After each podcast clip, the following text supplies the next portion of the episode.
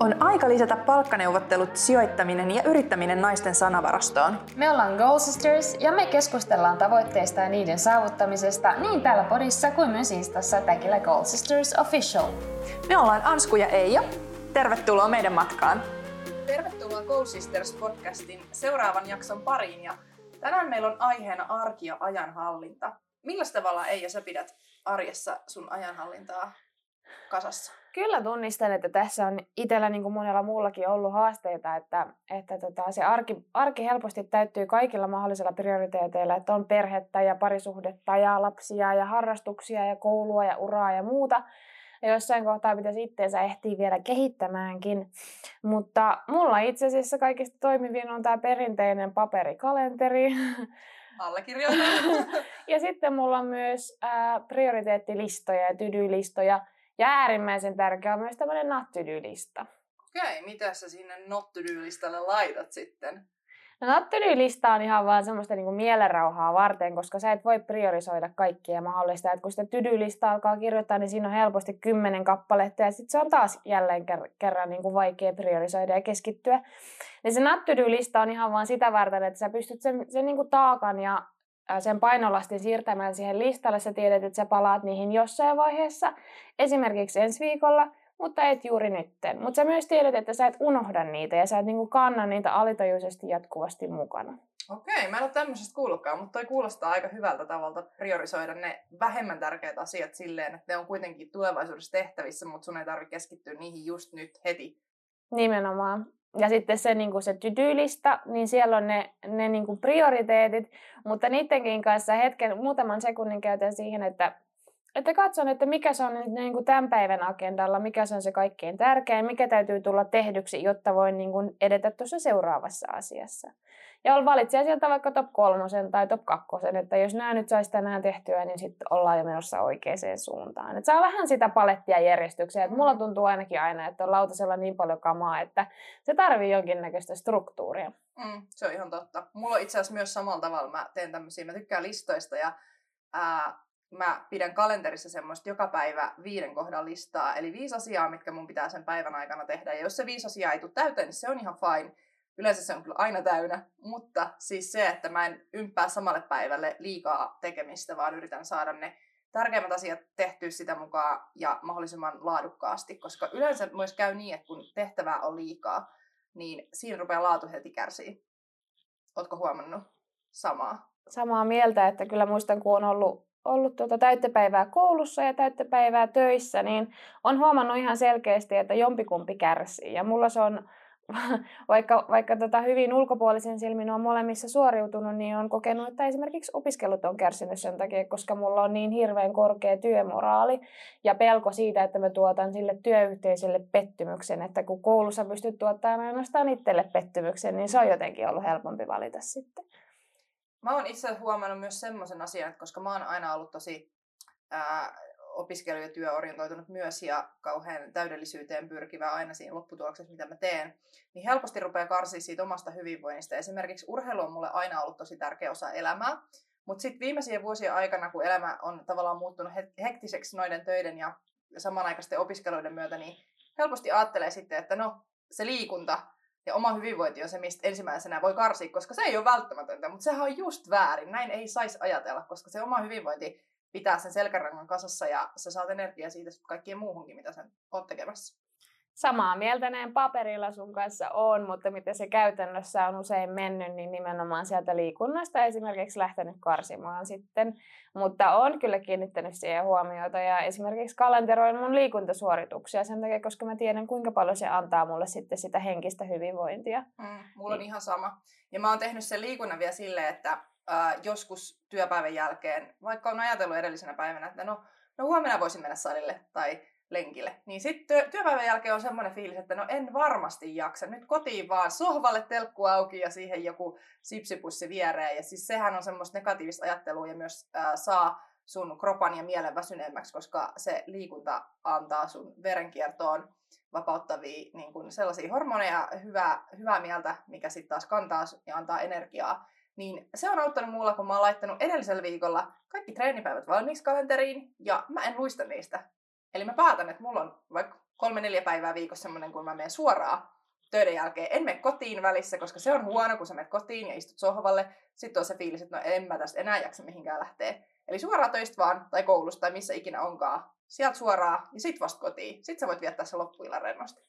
Päätöksen tekeminen yleisestikin syö sitä energiaa, ja sitten kun sä oot tehnyt monta hyvää päätöstä päivän aikana, niin illalla sulla ei oikein ole sitä energiaa enää siihen, että pitäisi tehdä terveellisiä ruokavalintoja ja lähteä salille ja tehdä jotain itseään kehittävää.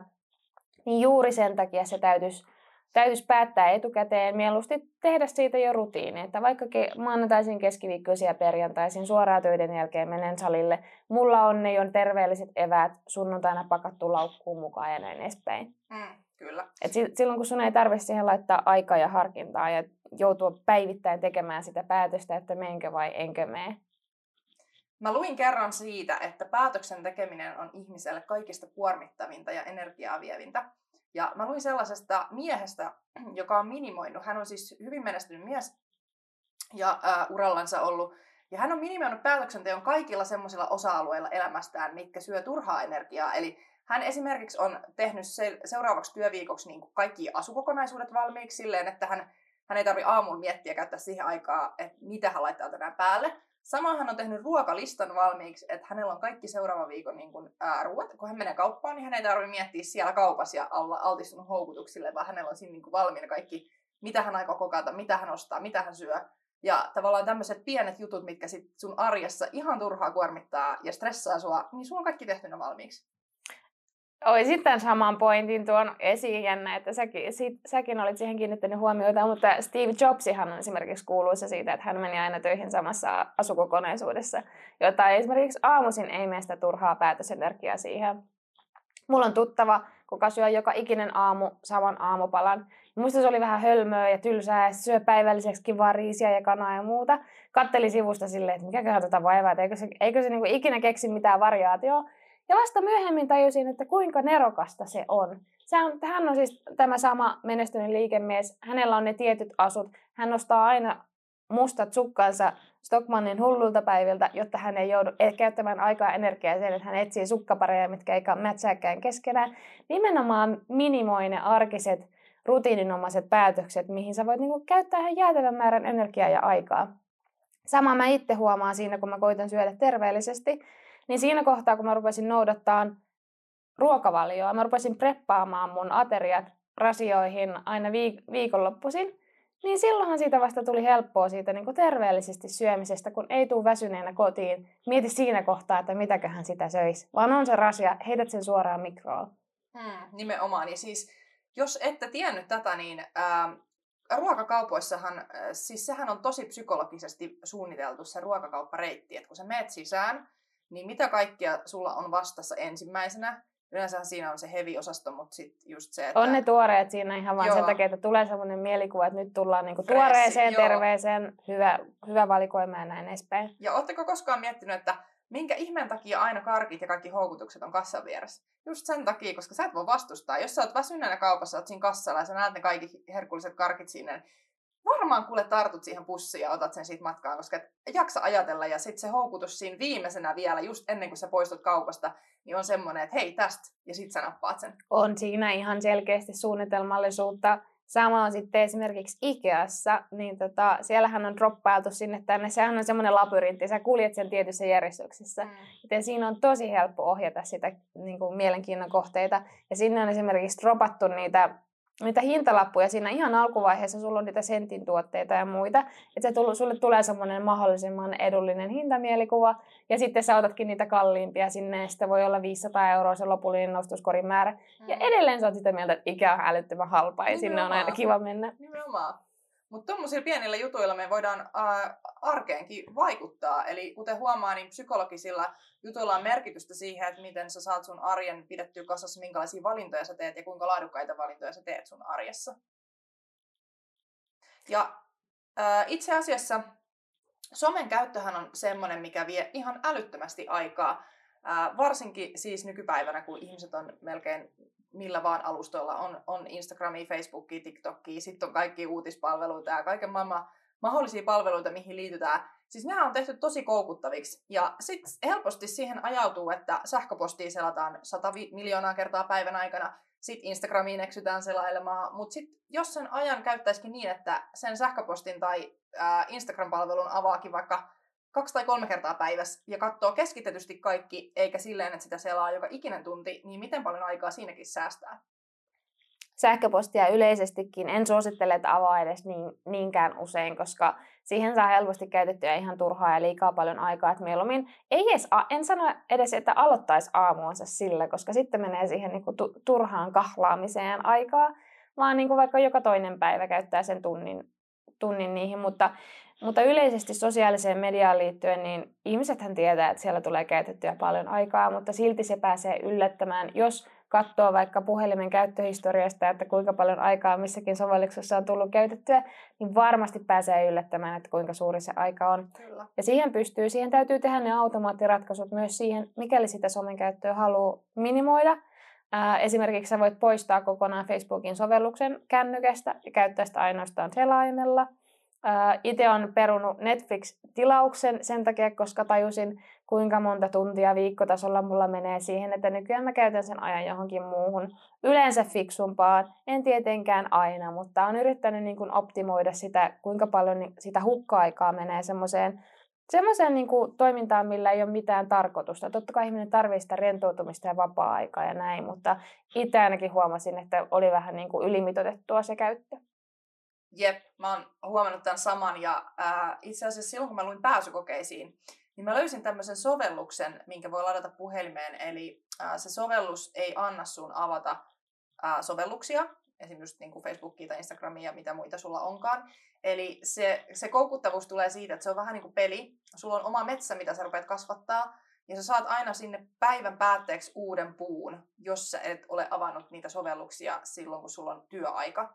Ja jos sä taas olet altistunut houkutuksille ja avannut sen ää, sovelluksen silloin, kun sulla on työaika, niin silloin sun metsään tulee yksi kuollut puu. Ja tämmöisilläkin pienillä jutuilla, niin kuin sä sanoit, että poistaa sen sovelluksen tai, tai käyttää tämmöistä ää, aktiivista sovellusta ää, opettelemaan niitä taitoja ja pois siitä huonosta tavasta, mitä käyttää vaikka sitä aikaa arjen keskellä tämmöiseenkin aivan turhaan, joka on sitten tämä somen selaaminen, jonka voi tehdä keskitetysti kerran tai kaksi päivässä eikä silleen, että sitten se selaa niin kuin jatkuvalla syötöllä, niin miten paljon siitäkin saa ylimääräistä aikaa sun omaan arkeen? Mä tein itse asiassa ihan samaa, en kokeisiin lukiessa, vaan tentteihin kun opiskelin, niin mun puhelimessa on tällainen Zen Mode. Ihan samaan tapaan se laittaa lukkoon koko puhelimet, saat nyt hätänumeroa sillä soitettu, jos tilanne tulee. Mutta huomasin kanssa, että vähän semmoinen niin koukuttumisen tunne, että heti kun keskittyminen vähän herpaantuu tai tulee tylsää, niin menee vaan aivottomasti selaille ja tarkastaa. Ja siihen ihan oikeasti koukuttuu. Sun täytyy jatkuvasti olla ajan tasalla, että onko sulle tullut viestejä tai muuta. Ja siis sehän, sehän on myös niinku somessa ongelma, että se on tehty semmoiseksi, että sä haluat ja sun täytyy olla koko siitä ajan tule, Siitä tulee mielihyvää tavallaan, se on semmoista palkitsevaa toimintaa ja Jep. aivoja aktivoivaa. Ja ei, se, niin kuin, ei, ei me tässä tarkoiteta sitä, että sosiaalisen median käyttö on huonosta, vaan, niin, vaan niin, enemmän niin kuin tietoisuutta sen käyttöön ja sitten opti, optimoida sitä aikaa, mitä siihen käyttää. Et esimerkiksi sitten kun on opiskellut, niin minulla oli semmoiset niin tunnin jaksot tai puolen tunnin jaksot, että tehokkaasti opiskelin. Sitten vaikka viiden minuutin paussi. Käyn syömässä eväitä tai selaan sosiaalista mediaa tai jotain, mutta se oli silloin paljon paljon tehokkaampaa. Mm, nimenomaan. Ja sä jo puhuit tuosta meal preppingistä, mitä sä oot harrastanut, niin sehän on myös semmoinen arjen yksi pelastaja monilla ollut ihan niin kuin lapsiperheessäkin, että he tekee sunnuntaina koko viikon ruuat valmiiksi, pakastaa ne rasioihin, jolloin sun ei tarvitse käyttää sit joka ikinen päivä aikaa ruoanlaittoon, vaan sä käytät sen ajan niin kuin yhtenä päivänä keskitetysti, sä teet kaikki kerralla, kun sä jo siinä keittiössä hustlaat muutenkin, ja sit sulla on niin kuin viikolla töiden jälkeen, kun sä oot muutenkin väsynyt, niin sulla on oikeasti aikaa itselle perheelle, ystäville ja mitä ikinä sä haluatkaan tehdä. Mä kuvittelin, että se ruokavalion noudattaminen veisi hirveästi aikaa ja se oli ihan täys harhaluulo, että mitä preppaako anskuaterioita? Ää, mä en ole sitä harrastanut. Mä kerran niin. sitä yritin, mutta mä en jotenkin osannut siihen lähteä, mutta mä oon monesti kyllä miettinyt, että se olisi aika hyvä taito opetella. Miten paljon sulla menee ruoanlaittoa keskimäärin viikossa, jos heität jotain? No, joka toinen päivä menee ainakin tunti. Et siis kyllä varmaan neljä tuntia menee niin. niin, sanoisin jotain samaa, että mäkin on silloin kun en noudata ruokavalioa tai en ole noudattanut, niin kyllä siihen niin kuin useampi tunti viikoittain menee. Nyt kun mulla viikoittain preppaan aina niin kuin lounaat ja päivälliset, niin siihen menee kaksi tuntia per viikko. Ja se on ihan super vähän. Oikeasti. Mä olen yllättynyt, että se vie noin Okei. vähän aikaa. Ja sitten muut, muut niin välipalat ja iltapalat ja muut, niin se on semmoista niin rahkatyyppistä. Tai joka aamu syön aamupuuron, eikä käytä siihen sen enempää aik- aikaa. Ja mieti, että Mm. mitä sitä nyt tänään söisi. Se niin kuin on semmoinen kiva fiilis, että tietää, että pääosin syö terveellisesti Niinpä. monipuolisesti ja pysyy se verensokeri tasaisena myös. Mitä Ansku mieltä siitä, että jos haluaa sitä arkirytmiä tehostaa ja rutin, rutinoida ja näin, niin pitääkö sun mielestä se vuo- vuorokausirytmi olla jossain määrin tasainen? Um, rutiinithan helpottaa siinä ja siis mä oon itse huomannut sen, mä oon tosi äh, iltapainotteinen ihminen ja koska tämä yhteiskunta pyörii aika aamupainotteisesti, niin mä oon hyvin usein aamulla väsynyt, sit mä aina torkutan, sit loppupeleissä tulee aina kiire, niin äh, semmoinen rutiiniomainen rytmi ja varsinkin unirytmin äh, rutinoiminen auttaa siinä, että siis sun kehohan tottuu rytmeihin. Ja jos sä meet yleensä samaan aikaan nukkumaan, niin sulla alkaa tulla illasta jo uni automaattisesti samaan aikaan. Ja aamulla sä jopa voit herätä, joku on varmasti huomannutkin, että sä voit herätä ilman ennen sitä herätyskelloa, jos sä rutinoit. Niin kyllä mä näkisin, että jollain tavalla ne rutiinit on semmoiset, mitkä kannattaa siihen arkeen ottaa hyväksi. Mutta sitten toisaalta mä itse on myös semmoinen, että mä en tykkää sit myöskään lii- liikaa tehdä sitä rutiinia, koska jonkun verran se yllätyksellisyys ja semmoinen niin kuin muutoksen valmius on itselle semmoinen, mistä mä saan mielihyvää ja mikä tavallaan pitää semmoista jännitystä myös elämässä yllä. Miten sä itse koet?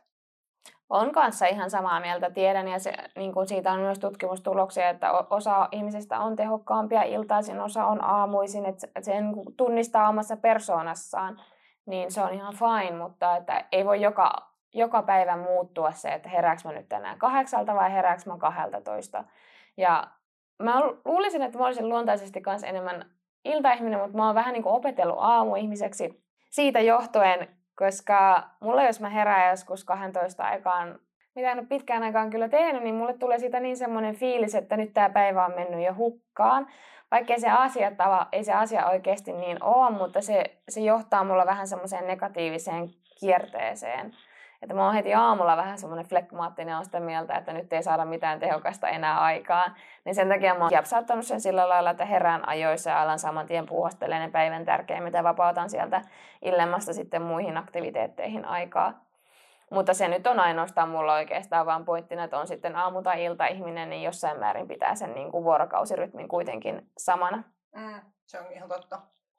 Ja siis tuohon vuorokausirytmiin ja muutenkin siihen, niin kuin mi- millä tavalla sä palaudut kaikesta, niin siis mä pidän sitä, että riittävä lepo ja palautuminen on kaiken niin kuin A ja O. Mä oon siis monta vuotta ollut, eh, elänyt tosi hektistä elämää ja on ollut niin kuin monta asiaa aina samaan aikaan ää, tapetilla. Ja sitten viime kesä oli semmoinen mulla niin kuin pysähtymisen aika, että mulla oli niin kuin aikaa ottaa pitkä loma ja palautua kaikesta siitä stressistä. En tehnyt mitään työ- enkä koulujuttuja.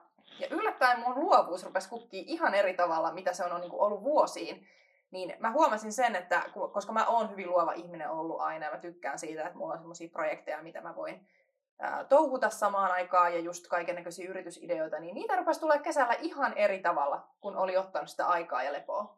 Ihan sama fiilis on lomista, että aina kun on se vaikka viikon kahden irtiotto ja käy vaikka vaeltamassa tai muuta, niin tai ylipäänsä kun ihmisillä on kesälomat, niin ne saattaa ottaa loparit sen kesäloman jälkeen, koska niillä on ollut pitkästä aikaa, aikaa miettiä, että mit, mitä ne elämältänsä haluaa ja mihin se suunta on tällä hetkellä menossa. Onko se tyytyväisiä siihen nykyiseen tilanteeseen? Mm, kyllä. jotenkin sitä niin kuin hautautuu sen arjen alle ja muihin, että ei oikeastaan ehdi sitten niitä isoja linjoja miettimäänkään siinä.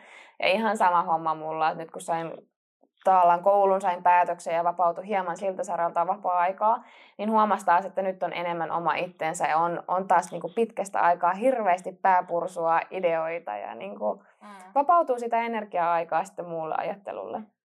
Ylipäänsä niin kuin vapaa-aikaa mun mielestä on itse ehkä en ole arvostanut tarpeeksi.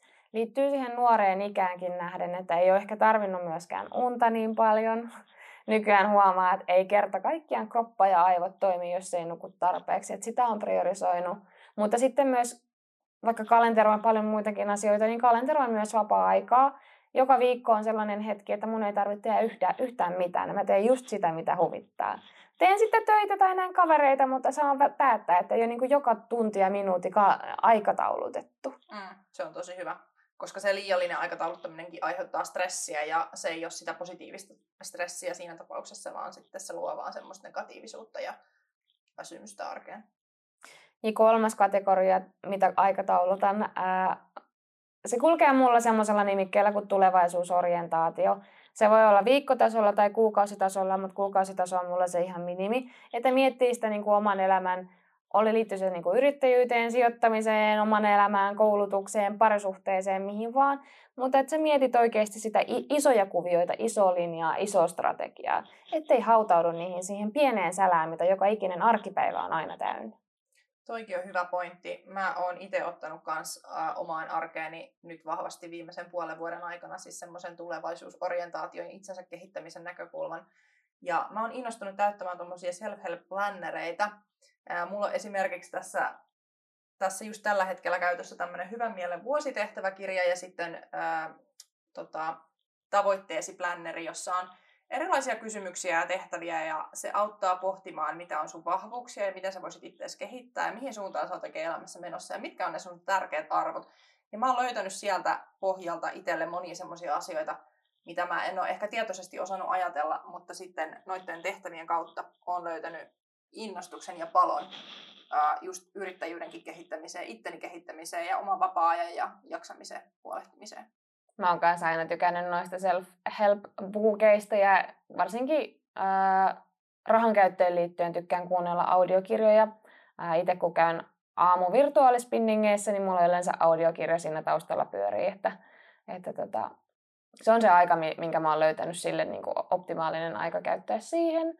Että ei ainoastaan yksityishenkilöillä, mutta ihan sama sitten yrityksillä, koska yrityksissä on myös loppupeleissä kyse ihmisistä, niin moni yrittäjä, kun ne keskittyy siihen saamaan sen arjen rullaamaan ja ne perusliiketoiminnot toimimaan, niin vaikka on tavoitteena ja visiona kasvaa vuositasolla ja laajentaa tai kansainvälistyä, niin sitten jotenkin ei koskaan löydykään sille sitä aikaa. Niin se aika täytyy antaa ja se aika täytyy aikatauluttaa. Mm. Se on tosi tärkeä ominaisuus kyllä. Itse ainakin pyrin lähipiirissä olevia yrittäjiä muistuttamaan siitä, koska se on mikä helposti itselläkin unohtuu. Niin niin sitä kannattaa sitä neuvoa jakaa. Ja varsinkin yrittäjillä se on oikeasti ongelma, koska se yrittäjyyden työ voi olla semmoista, että se ei ole työpaikkasidonnaista ja siinä ei ole kahdeksasta neljään työpäivää, vaan helposti päivät voi venähtää sitten illan puolelle ja niin kuin sä teet töitä kotona. Ja valmiiksi tekee ylitöitä, niin, niin. mistä sen sitten löytää? Nimenomaan, että sitten pitää osata katsoa se raja sille, että, että kun työpäivä on ohi, niin sä suljet sen läppärin tai mitä ootkaan tekemässä ja ja heität itsesi vapaalle, etkä mieti niitä työasioita enää kotona, koska sekin on tosi uuvuttavaa pitkän päälle. Tuli muuten mieleen vielä tuossa, kun me puhuttiin hetki sitten noista ää, lomien vaikutuksista ja siitä palautumisesta, niin mä luin yhdestä kirjasta semmoisen vinkin, että ihmiset vois kysyä enemmän mikrolomia, pitää mikrolomia siis vuoden aikana. Eli se loma ei ole vaan se yksi kuukausi kesäloma, mitä odotetaan se koko vuosi ja sitten kituutellaan 11 kuukautta töissä ja odotellaan vaan sitä seuraavaa kesälomaa. Vaan ihan hyvin voi pitää, niin pyytää työnantajalta semmoisia vaikka ää, muutaman päivän lyhyitä lomapätkiä, jotka sä ympäät vaikka viikonlopun yhteyteen, ottaa palkattomana ja ottaa silleen, että vaikka joka toinen kuukausi, niin sä ehdit, ehdit pitää semmoisia pieniä palautumisjaksoja koko ajan, eikä tuu semmoista niin työuupumusta ja uupumusta siihen koko arkeen. Joo, olisi se mulle, jos kuvittelisin palkkatöissä kä- käyväni, niin, niin tota, kyllä mä ainakin kokisin sen tosi innostavana ja inspiroivana, että hei vitsit, että nyt voi pyhittää aikaa sille niin kuin omalle jutulle ja jonkun toisen jutun kehittämiseen. Mm, kyllä.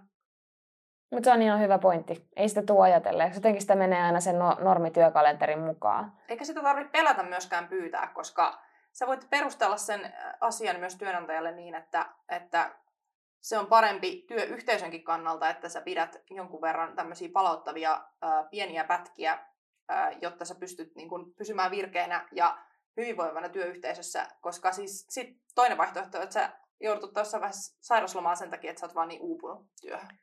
Monissa työyhteisöissä on tosi paljon keskitytty muutenkin työhyvinvointiin ja sen kehittämiseen, niin voisin kuvitella, että jossain organisaatiossa jopa itse tuotaisi tämä mahdollisuus mm. esiin. Se olisi hienoa, jos tuotaisi. Siinä oli paljon asiaa arjesta ja ajanhallinnasta ja vähän päästiin taas yrittäjyyteen ja palkkatöihin ja muihinkin aiheisiin, mutta tota, tämä on tärkeä aihe. Tämä on tärkeä aihe ja kuitenkin ihmiset jatkuvasti oppii sitä, sitä ajan ja arjen hallintaa, että ei se, ei se oikein keltään tule luontaisesti. Ja se on pitkälti semmoisia hyviä rutiineja, mitä tuo siihen omaan elämään. Mm. Ja nimenomaan niissä rutiineissa on se taikasana, että vaikka se koko elämän ei tarvitse olla rutiini, niin jos sulla on ne perusasiat, niin kuin puhuttiin, semmoiset, mitä sun ei tarvi joka ikinen päivä miettiä. Jos ne on rutinoitu, niin sä säästät siinäkin jo viikkotasolla tosi paljon aikaa. Yksi kirjasuositus, jos aiheeseen haluaa perehtyä enemmän, niin Power Habits, mutta tota, myös me keskustellaan tästä aiheesta lisää mielellään teidän kanssa. Instassa jatketaan juttua nimellä Goal Sisters Official. Kiitos, että olitte meidän mukana tänään. Kiitos ja heittäkää kommenttiin, niin saadaan keskustelua aikaan.